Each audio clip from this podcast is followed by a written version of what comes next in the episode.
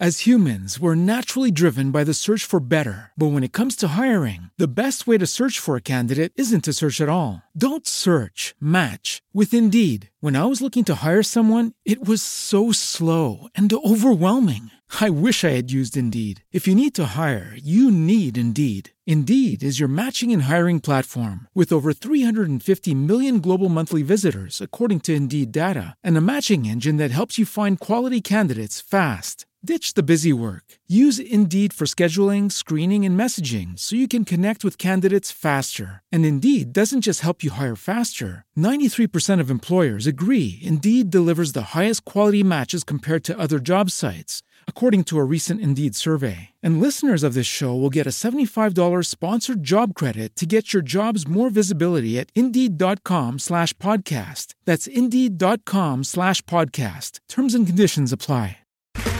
Okay, round two. Name something that's not boring. A laundry? Ooh, a book club. Computer solitaire, huh? Ah, sorry, we were looking for Chumba Casino.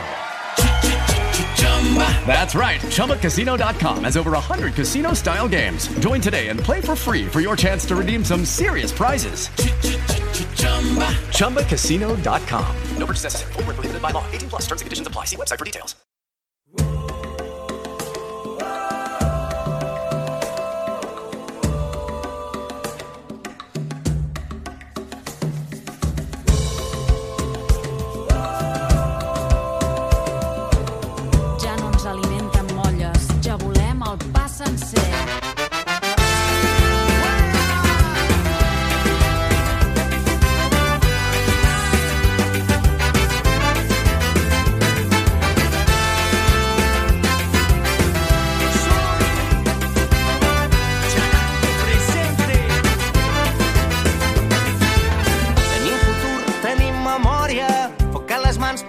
La història.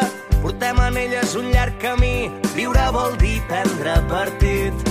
No volem fum, no volem drecera, aquí no venim a fer volar banderes.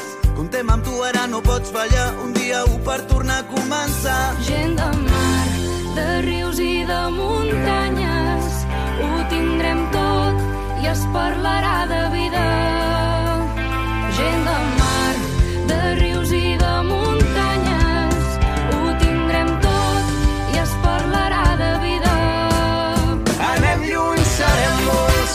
empenyent endavant. Qui sembra rebel·lia,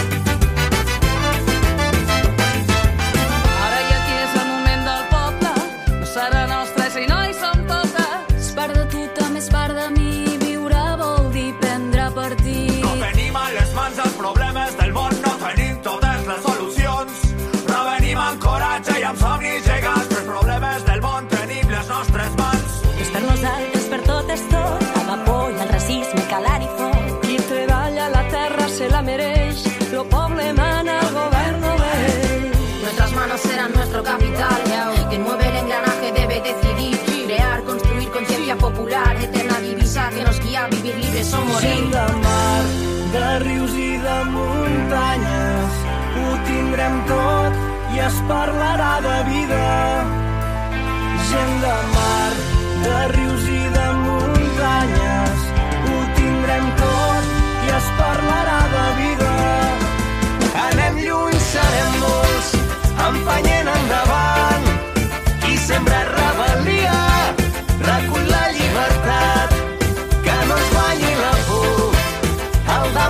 és nostre. Tu i jo, agafant l'horitzó. Serem llum, serem molts, endavant.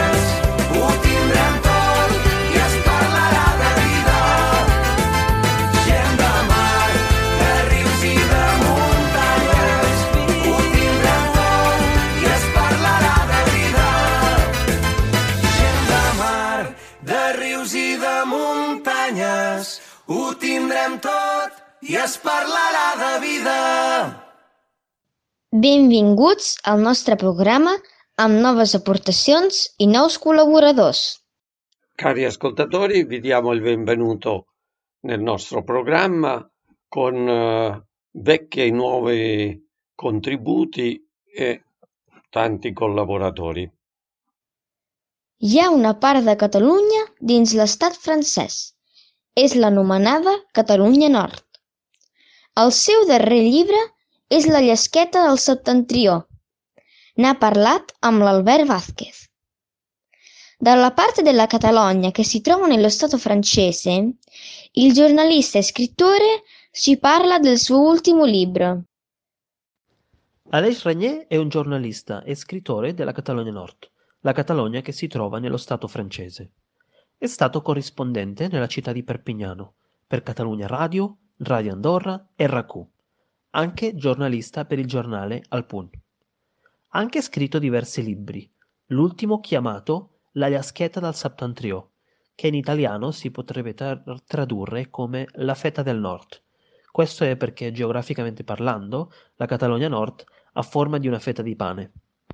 Aleix Ragné ha scritto questo libro per poter rispondere a tutte le domande dei catalani del sud, cioè quelle che si trovano nella Catalogna spagnola, riguardando la situazione della lingua catalana nella Catalogna Nord.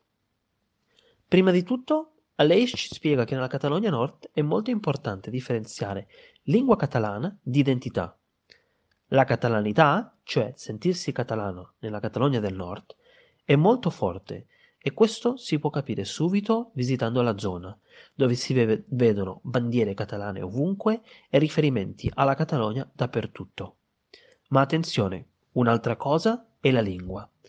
Lo Stato francese per tanti anni ha costruito l'idea che il catalano non era una lingua utile e che il francese offriva più possibilità professionali e sociali. Così, piano piano, ci sono state delle generazioni che hanno smesso di parlare in catalano ai loro figli e hanno cambiato al francese. Penso che qui possiamo trovare molte similitudini con quello che è successo anche in alcune zone d'Italia, con le lingue regionali e con i dialetti. In ogni caso, i dati che ci dà Aleix sono davvero preoccupanti. Gli ultimi studi indicano che soltanto circa il 25% della popolazione nella Catalogna Nord riesce a capire e parlare in catalano, mentre soltanto il 5% lo usa quotidianamente nella vita sociale. Un avviso e una riflessione anche per i catalani del sud. Se non si conserva o promuove una lingua, alla fine si perde. Bona nit a tothom. Avui tenim amb nosaltres l'Aleix Ranyer, periodista i escriptor de la Catalunya Nord. L'Aleix ha estat una figura clau en la promoció de la llengua catalana a la Catalunya Nord. Ha estat un locutor històric, radiofònic de la Ràdio Arrels, una ràdio que emet en català a la Catalunya Nord. També ha estat corresponsal a Perpinyà de Catalunya Ràdio, RACU i Ràdio Andorra i també periodista al diari El Punt. Eh, també ha escrit diferents llibres. Eh, L'últim que ha escrit es diu La llesqueta del septentrió i el va escriure per a poder donar eh, respostes a totes les preguntes que li arribaven de catalans del, del sud, de la Catalunya autonòmica, en referència a la situació del català a la Catalunya nord. Bé, eh, doncs avui el tenim aquí amb nosaltres. Eh, Aleix, benvingut, bona nit. Eh, òbviament, eh, convidem a tots els nostres oients a que es llegeixin el teu llibre, La llesqueta del septentrió, però eh, per totes aquelles persones que no se l'hagin llegit, eh, et farem eh, un altre cop la pregunta que segurament t'han fet milions de vegades. Com està la situació eh, del català a la Catalunya Nord? Sí, bona nit a tothom.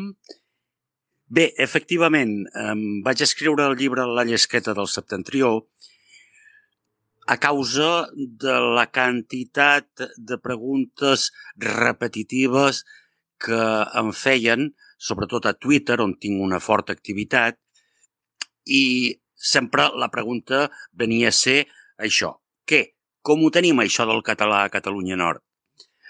La veritat que amb un tuit és molt difícil d'explicar i vaig pensar, mira, em faré un llibre basat sobre la meva experiència personal eh, com a periodista eh, que durant 40 anys ha treballat en mitjans de comunicació en català a Catalunya Nord en una situació molt més difícil que no pas el que nosaltres en diem la Catalunya Sud, que és la Catalunya autonòmica actual. Doncs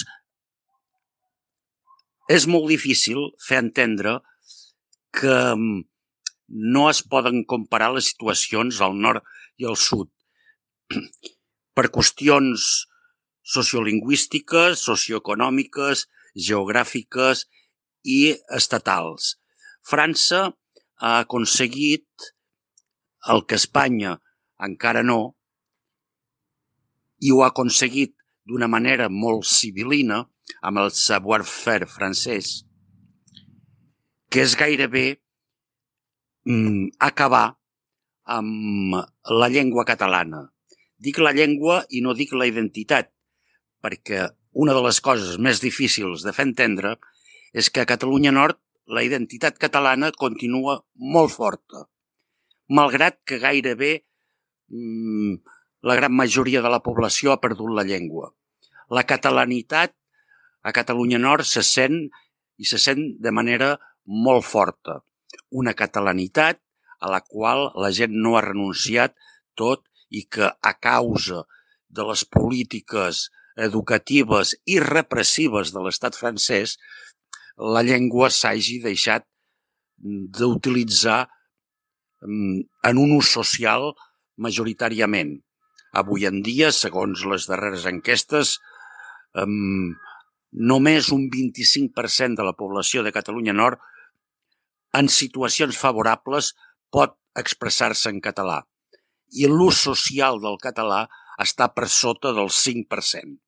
Com veieu, la situació és molt difícil i, com deia, França ha aconseguit inculcar a la mentalitat dels catalans que continuen sentint-se catalans del nord,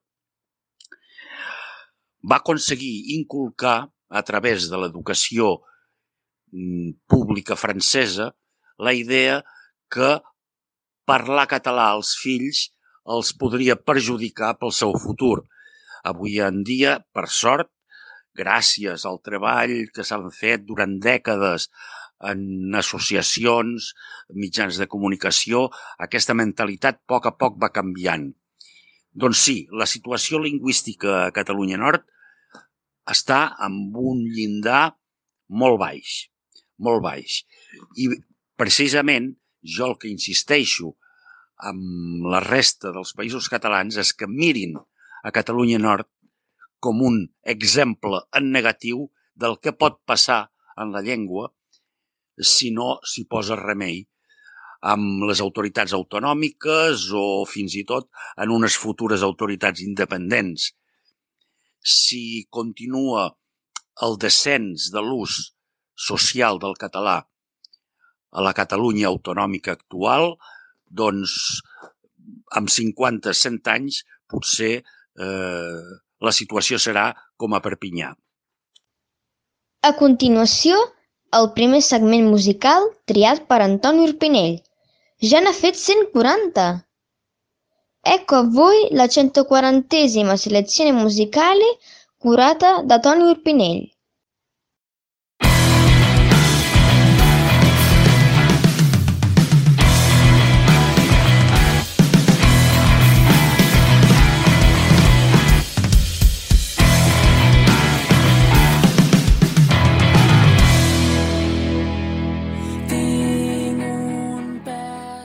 Buonasera, sono Giuriol che ci danno il ben ritrovati, un gruppo al loro primo lavoro, Te Truvat, ma con un discreto percorso a livello individuale. La band è liderata da Clara Oliveras, voce e chitarra, con eh, grande personalità per offrirci un rock pieno di energia.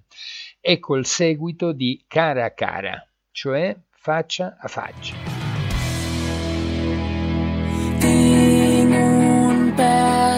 M'arrossega. Són darts clavats a les entranyes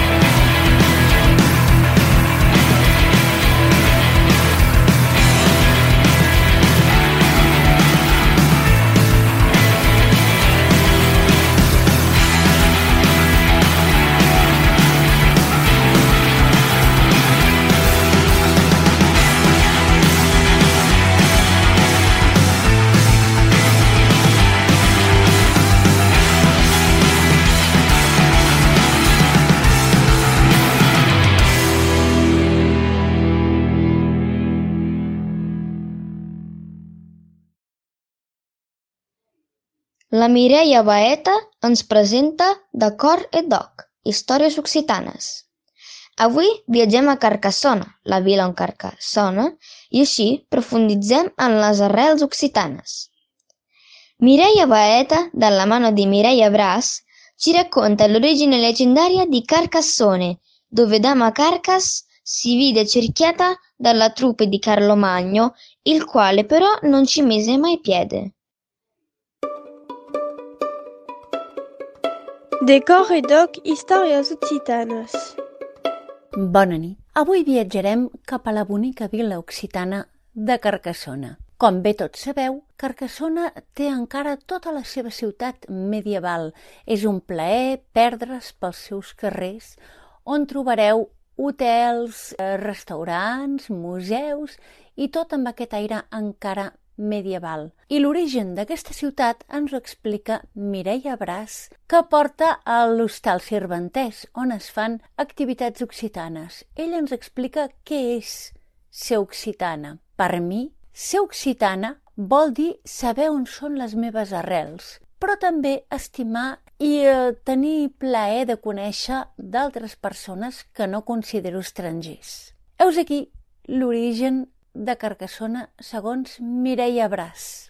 Dama Carcas, segons la llegenda, era l'esposa d'un rei serraí anomenat Balaac. Quan va morir el seu espòs, va prendre el comandament de la vila.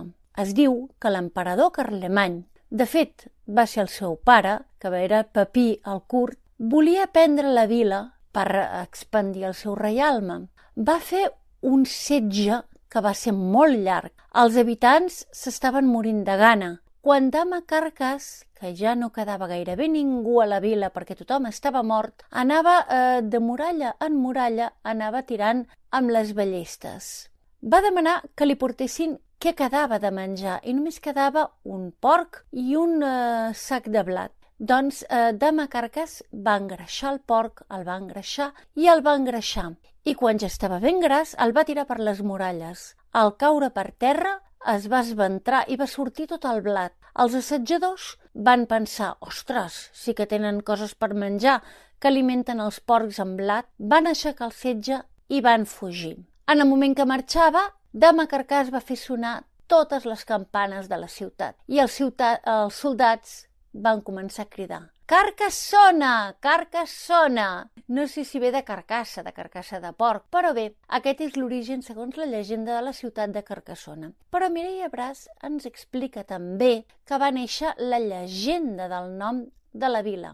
Carlemany no va venir mai a casa nostra i tampoc el trobem a faltar. De tota manera, el nom de la vila és d'origen romà, molt abans de l'ocupació serraïna. Amb aquesta llegenda veiem que la nostra regió va ser durant molt temps un país de, de passatge. Van passar els romans, els visigots, els serraïns i finalment els francs de Papì al Curt. La seconda proposta è tratta dall'ultimo lavoro di Joyna dopo tre anni dal primo e stupendo album Compagnas esce con questo Orbita No Pun di Buit, più intimo e più sussurrato. Ascoltiamo Ultim Globe, Ultimo Sorso.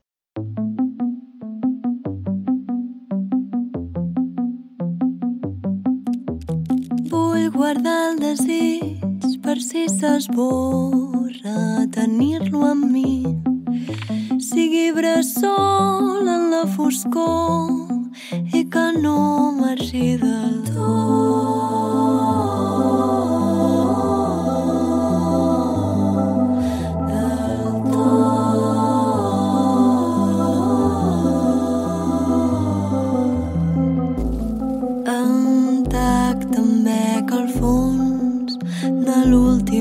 Que he vist. Atrec tots aquells mots que jo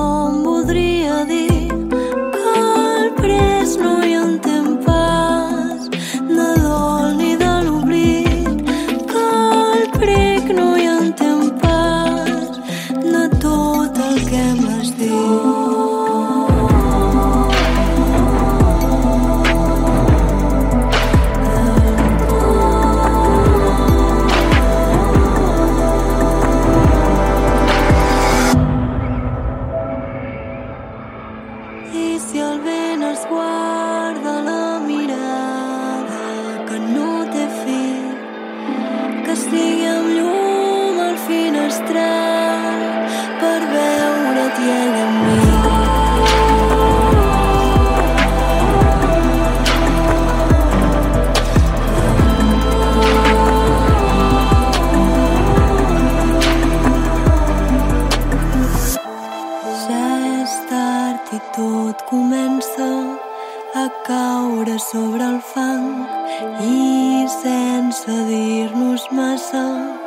Deixem pas el demà,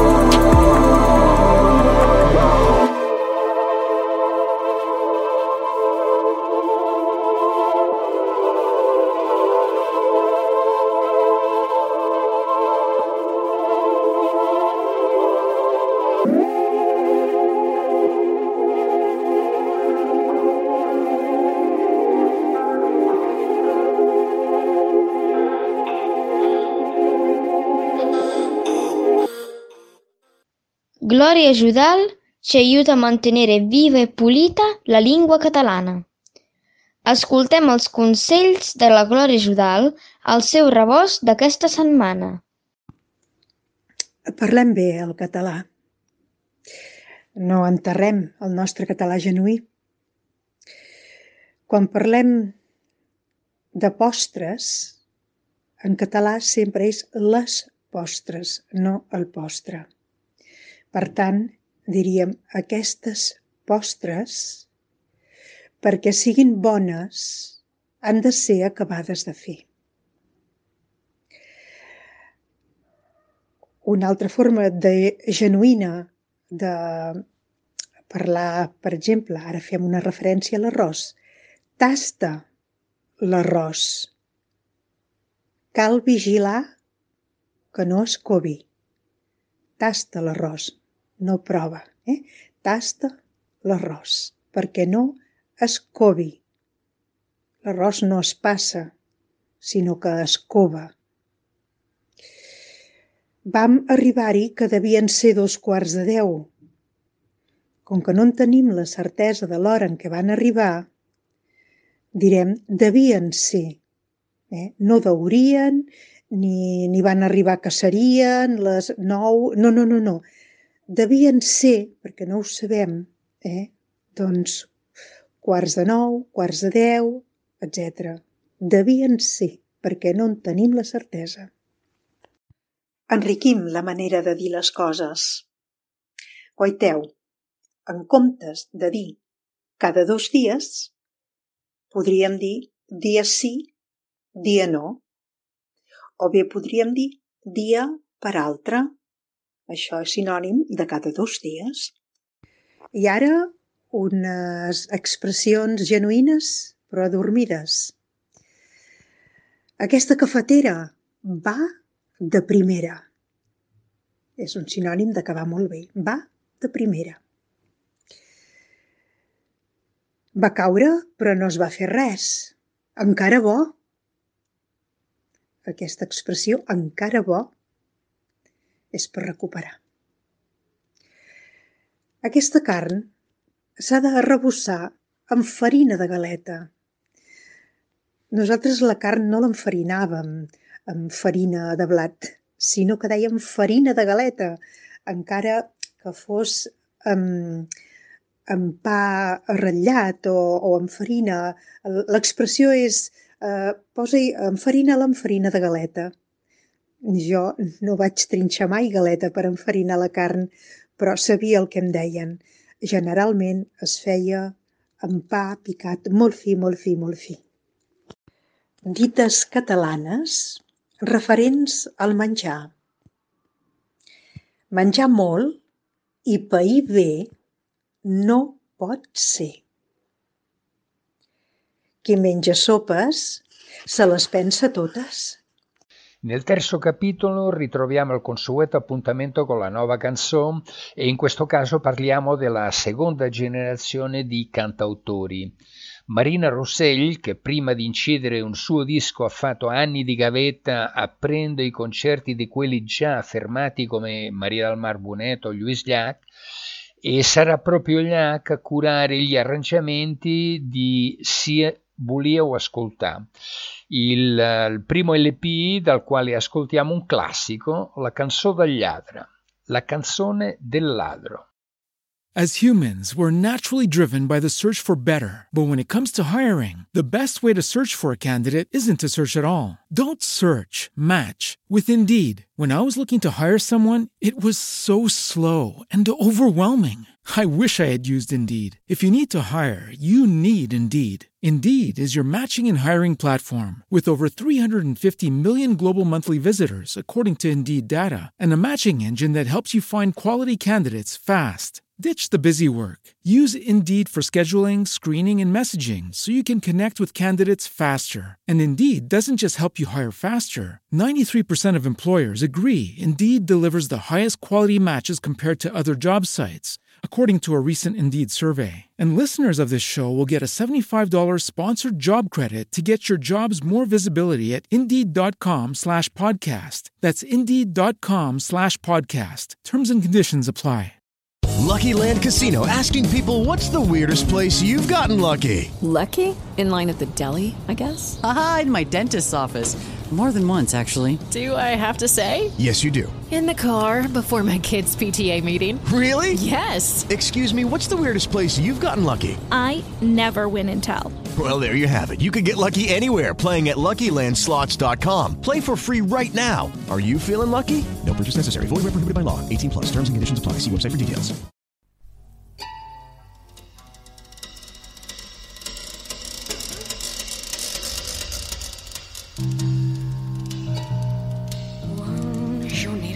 Petitet, la misèria em consumia. Oh, la pareix a la presó i la mare frega i crida. Tants homes he vist morir que ha après a estimar la vida, la del dia de demà no pas la que el cel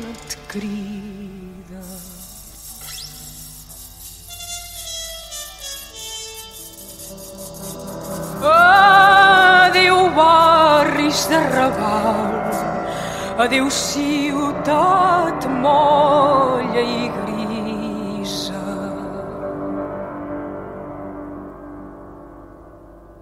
Quan em sou fet més grandet, n'he buscat una sortida. L'ofici de bandoler no pas sol sinó amb quadrilla. No he robat per fer-me ric, cada rics massa n'hi havia, sinó per matar la fam, per defensar la justícia. Adéu, companys de ciutat, de la ciutat molla i grisa. Un pobre pixat intens ha mentit per vida mia. Diu que m'ha vist disparar amb armes que no tenia. Jutge m'ha condemnat, la sentència em llegia. Molts botxins m'han donat mort amb una cruel sagnia. Adéu, companys de ciutat, de la ciutat molla i. Amics, moriré cantant cançons de la terra mia. Són cançons de llibertat, per ella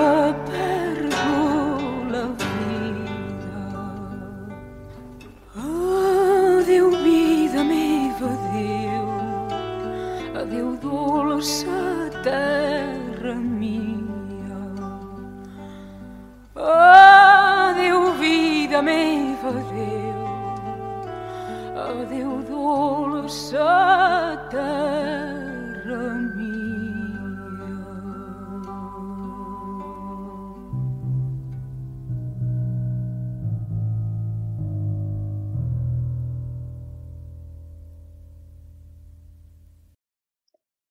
La nostra enviada a Badalona, Gaia Dolfi, ens presenta un retaule de Sant Sebastià. Ascoltiamo la nostra inviata a Badalona. Ci parla del recupero di una tavola rappresentante San Sebastiano, protettore dalle epidemie.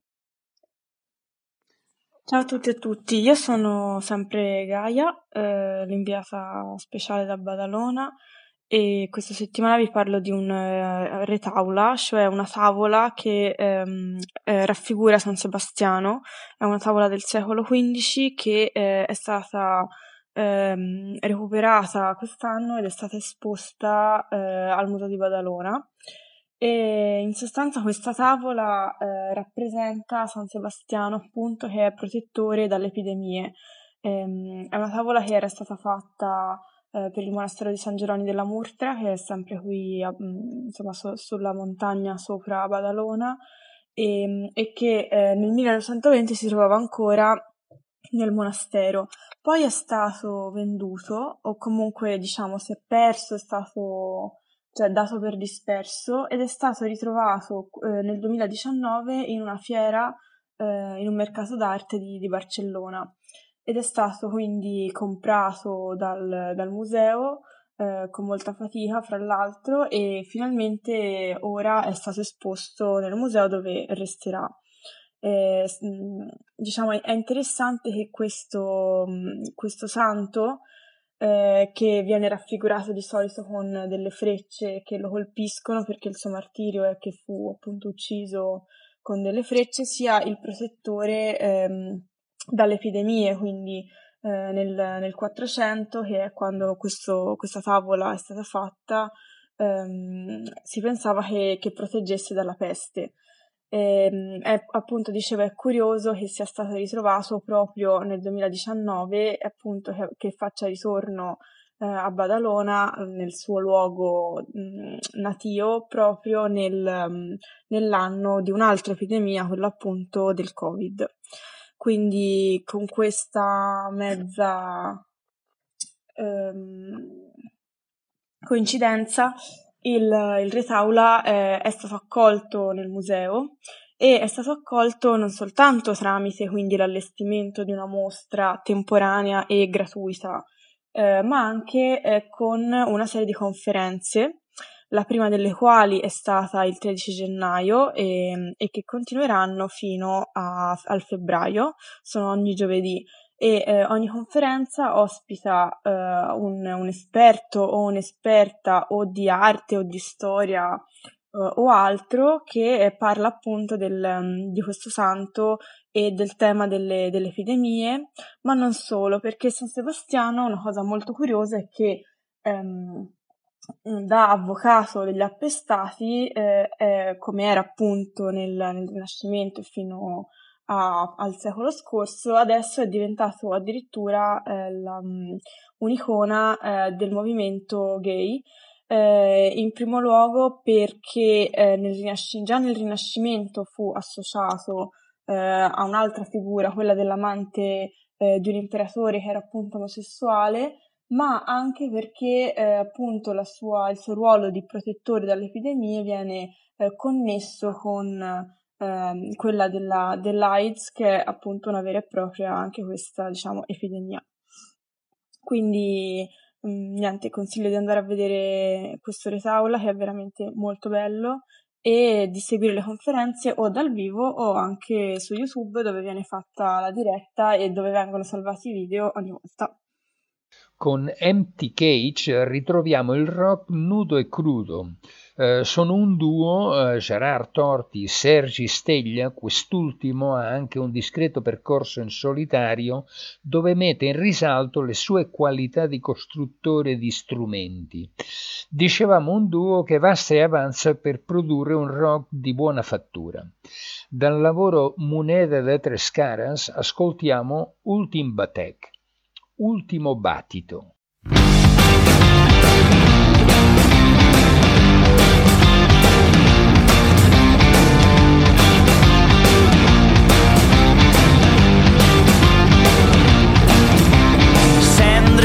només asfalt i cendra és tot el que ens heu deixat fins aquí. Sempre deixeu una metge encesa d'una foguera que creieu extingir ràbia ens mossegueu i ràbia. La nostra sang es tenyeix amb la neu. Som el monstre amagat dins l'armari que com nens us fa mirar sota el llit. Sents com els cops de puny et trinxen les dents. És com si fos qüestió de temps,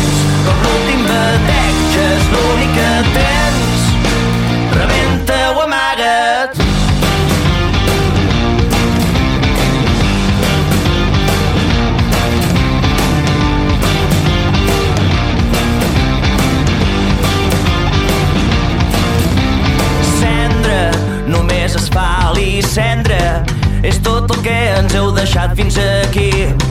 Sempre deixeu una metge encesa d'una foguera que creieu extingir. Veure'ns i disfruteu el veure'ns com devorem tot el que es posa al plat. Acompanyant sempre amb mirada tendra, serviu cadàvers del vostre passat. Sents com els cops de puny trixen les dents és com si fos qüestió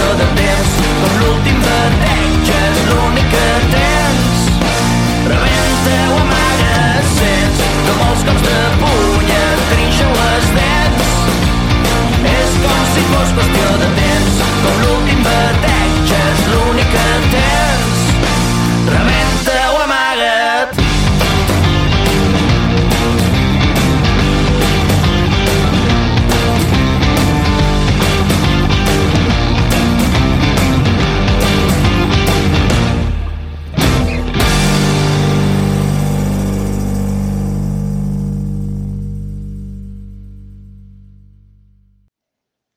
Recentment s'ha recuperat una novel·la de Pedrolo, Visita a la senyora Soler, prohibida per defensar la llibertat sexual.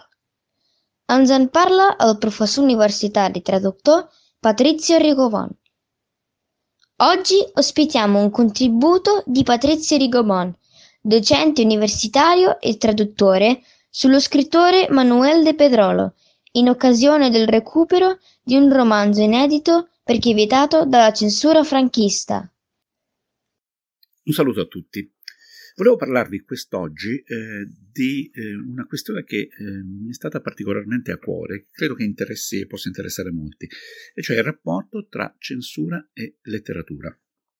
Lo faccio mh, col pretesto della prossima uscita di un romanzo eh, che è stato per lunghi anni inedito, eh, La visi- visita alla signora Soulé di Manuel de Pedrolo, eh, ma che ci indica questa uscita che ancora oggi il tema della censura in fin dei conti non è completamente eh, superato, nel senso che non abbiamo ancora eh, tutti i testi che furono censurati e forse non sappiamo esattamente eh, né quanti siano né esattamente se li potremo mai recuperare.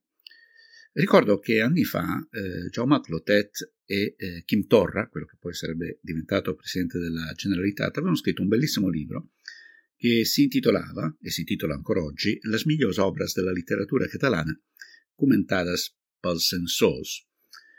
E in questo libro si raccoglievano eh, le mh, schede che ciascun censore redigeva eh, a proposito della letteratura. Ovviamente non era solo quella catalana a essere censurata, erano eh, tutta la letteratura eh, sia scritta in spagnolo, quella tradotta, eccetera, però diciamo che quella catalana aveva un motivo di sospetto in più che era costituito dalla stessa lingua eh, che veniva utilizzata. Bene, in questo libro eh, si trovano ovviamente molte notizie interessanti. Per quanto riguarda Pedrolo, eh, sappiamo che è stato sistematicamente censurato. Eh, io mi sono soffermato in un lavoro che ho scritto qualche anno fa eh, sul ciclo eh, noto come Temps Ouvert, che comprende 11 romanzi. Voi sapete benissimo che eh, Pedrolo era uno scrittore molto prolifico e anche un traduttore, meno noto questo aspetto, molto prolifico. E di questi 11 romanzi, e non dico d'arresto che ha scritto Pedrolo, non ce n'è uno che sia stato pubblicato quando è stato finito di scrivere. E si parte dal primo, per esempio, il primo romanzo di questa serie, che si intitola Un Camille Ambeva, scritto nel 1963, riesce a essere pubblicato solo nel 1968. E l'ultimo, addirittura, eh, Conjecturas de Daniel Bastida, scritto nel 1969, viene pubblicato nel 1980. Che questo ritardo sia dovuto in buona parte alla censura mi sembra un fattore indubitabile, che poi ci siano anche altri fattori, tipo lo scrittore che ci vuole rimettere mano, eccetera, può anche essere, ma sta di fatto che Pedrolo ha sempre avuto difficoltà con la censura, per due ordini di ragioni. La prima, di natura politica. Eh, Pedrolo era sostanzialmente un indipendentista prima che l'indipendentismo diventasse così importante. La seconda anche per motivi che chiameremo etici, morali, nel senso che eh, la, eh, soprattutto nell'ambito della materia sessuale, Pedrolo non rientrava certo in quella che veniva definita come morale sessuale dal nazionalcattolicesimo del franchismo. Questi due elementi ovviamente lo rendevano As humans, we're naturally driven by the search for better. But when it comes to hiring, the best way to search for a candidate isn't to search at all. Don't search, match with Indeed. When I was looking to hire someone, it was so slow and overwhelming. I wish I had used Indeed. If you need to hire, you need Indeed. Indeed is your matching and hiring platform with over 350 million global monthly visitors, according to Indeed data, and a matching engine that helps you find quality candidates fast. Ditch the busy work. Use Indeed for scheduling, screening, and messaging so you can connect with candidates faster. And Indeed doesn't just help you hire faster. 93% of employers agree Indeed delivers the highest quality matches compared to other job sites, according to a recent Indeed survey. And listeners of this show will get a $75 sponsored job credit to get your jobs more visibility at Indeed.com slash podcast. That's Indeed.com slash podcast. Terms and conditions apply. Subito sospetto ai censori. Ma quello che mi sembra interessante, eh, un articolo che commenta eh, l'ultimo romanzo che sarà pubblicato tra poco, quella visita della signora Soleil che citavo prima, eh, la notizia che mi sembra interessante è questa, che il censore si è un po' innamorato di quest'opera di Pedrono, di quest'opera che lui stesso dice che è impubblicabile per eh, motivi legati proprio all'aspetto delle scene eh, a contenuto erotico, sessuale, ma ne riconosce lo straordinario valore. Questo eh, mi sembra che possa in qualche modo, non dico riscattare il censore, ma far capire che quel censore aveva un ottimo gusto letterario, cosa che non capitava peraltro spessissimo. Se noi andiamo a vedere eh, le schede che oggi sono depositate nell'archivio di Alcalá de Henares, ma che trovate in buona parte riprese dal libro che vi ho detto prima di Clotet e Torra, se noi andiamo a leggere quelle schede, eh, vediamo che i, i, giudizi dei censori si eh, basavano essenzialmente su cinque domande alle quali doveva esserci risposta negativa perché il romanzo venisse approvato sic et simplicite, oppure se, ci fosse, se, ci, se c'erano delle risposte positive, queste dovevano eh, essere in qualche modo i testi eh, ritoccati, oppure non pubblicati assolutamente, come il caso di Pedrolo. Pedrolo probabilmente ha anche eh, un altro romanzo che eh, probabilmente è andato perduto proprio per ragioni eh, legate alla eh, questione della censura. Eh, tuttavia non disperiamo di eh, trovarlo, non disperano i critici di trovarlo, è un romanzo che si intitola Scodo Strengthen Live.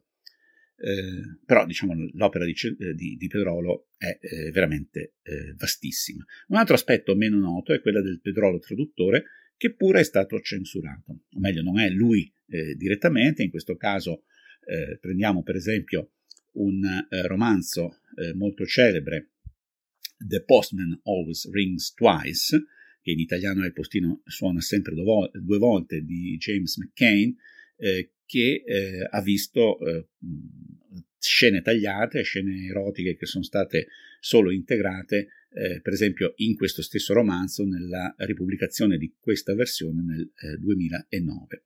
Addirittura già nel 1981, quando fu ripubblicata l'edizione del 64, non si era ancora aggiornato ai, eh, e non si erano ancora integrati i pezzi che erano stati tagliati.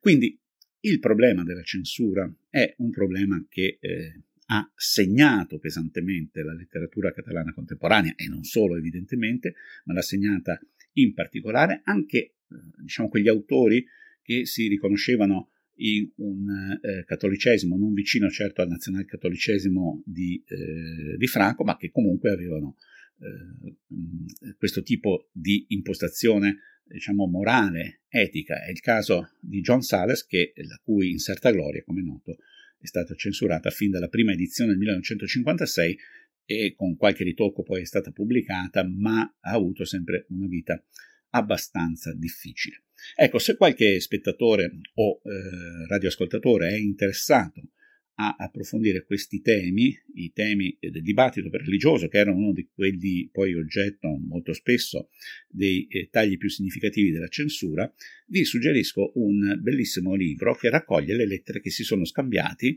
un cattolico illuminato come era Maurizi Serraima e lo stesso Manuel del Pedrolo, del Pedrolo, un libro che si intitola critica letteraria, i debat religiosi. Qui emergono due visioni, pur all'interno di un catalanismo molto pronunciato, due visioni però del mondo molto diverse.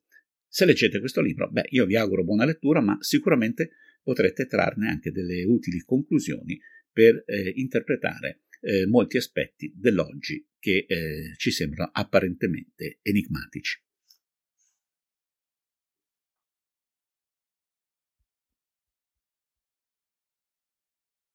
Quinta ed ultima proposta per oggi riguarda David Ross, eh, cantautore di Badalona, il quale abbiamo già ascoltato in altre occasioni. Ehm, con la sua musica pop cerca di arrivare a un pubblico ampio e con il, l'ultimo lavoro Stiman Salvaggia ma dal nostro punto di vista riteniamo che potrebbe usare di più, ha una voce particolare e potrebbe lanciarsi in qualche cosa di più elaborato. Comunque, a voi a giudicare. Ascoltiamo Dins al meu cor. Buon proseguo di serata, sostenete la nostra lotta, buona musica dentro il mio cuore.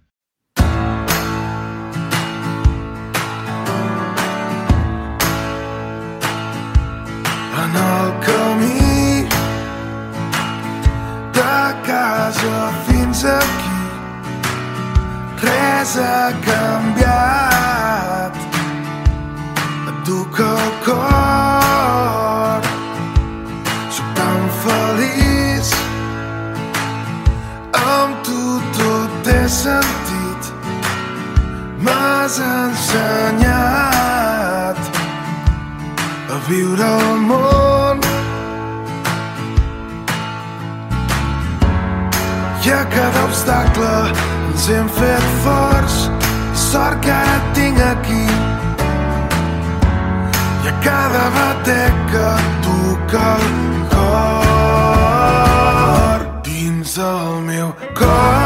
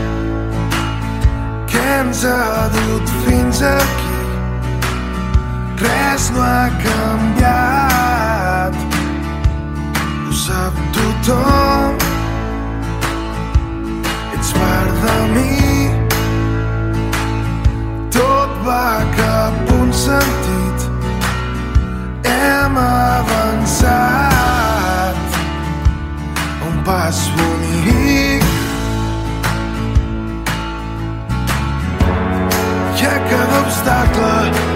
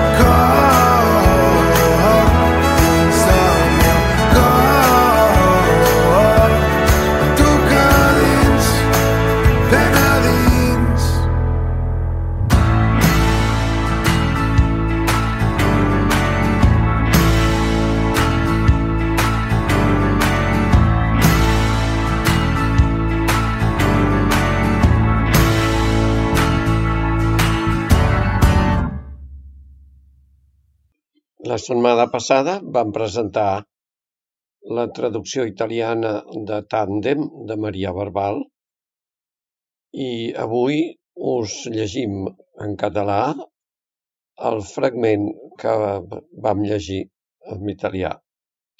Ho fa la Laia De Luca, que s'estrena com a col·laboradora redaccional, a més de presentadora.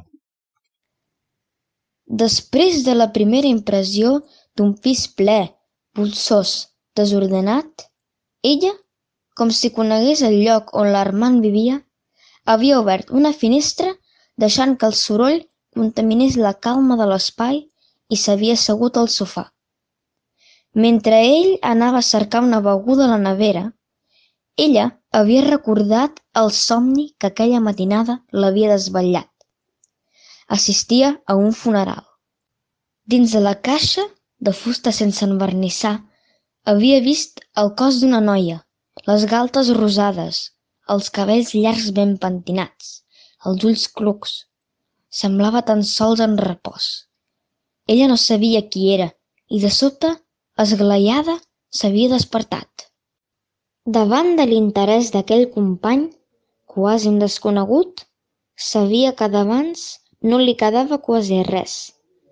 Quan ell li havia preguntat, tota la nostàlgia dels petits alumnes li havia davallat dels ulls i ell l'havia abraçada dolçament i li havia anat eixugant la cara com si fos un joc joiós i càlid. L'havia besada i ella havia respost, de sobte arborada. Es veu que la sang corria encara per les seves venes. L'Helena les havia sentit bategar. No havien parlat de res íntim, com si no tinguessin ànima.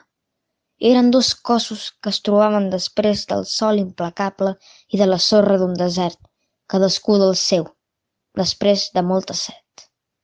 Qui finisce la nostra trasmissione.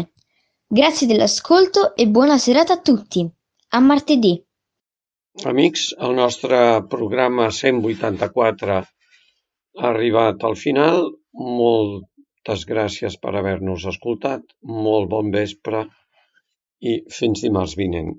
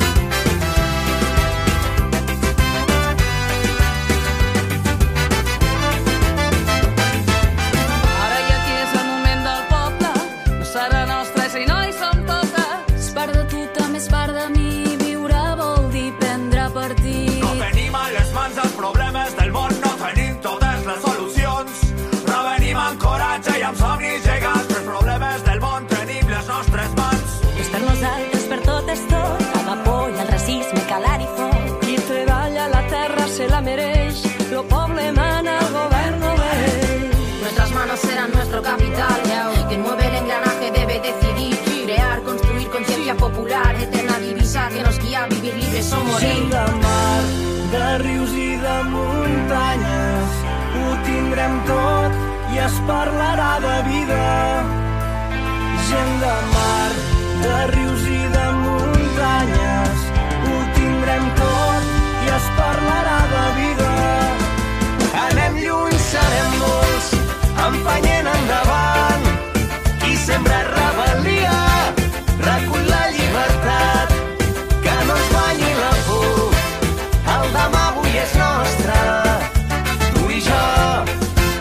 Valorizo.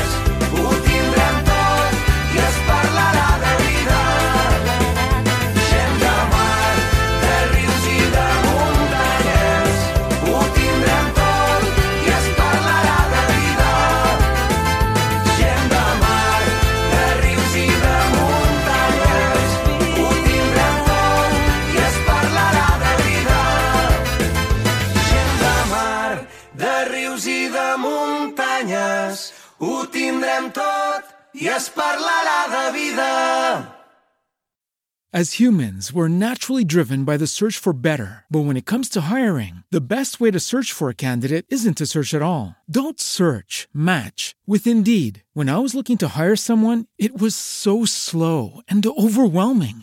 I wish I had used Indeed. If you need to hire, you need Indeed. Indeed is your matching and hiring platform with over 350 million global monthly visitors, according to Indeed data, and a matching engine that helps you find quality candidates fast. Ditch the busy work. Use Indeed for scheduling, screening, and messaging so you can connect with candidates faster. And Indeed doesn't just help you hire faster. 93% of employers agree Indeed delivers the highest quality matches compared to other job sites, according to a recent Indeed survey. And listeners of this show will get a $75 sponsored job credit to get your jobs more visibility at Indeed.com slash podcast. That's Indeed.com slash podcast. Terms and conditions apply. Lucky Land Casino asking people what's the weirdest place you've gotten lucky? Lucky? In line at the deli, I guess? Aha, in my dentist's office.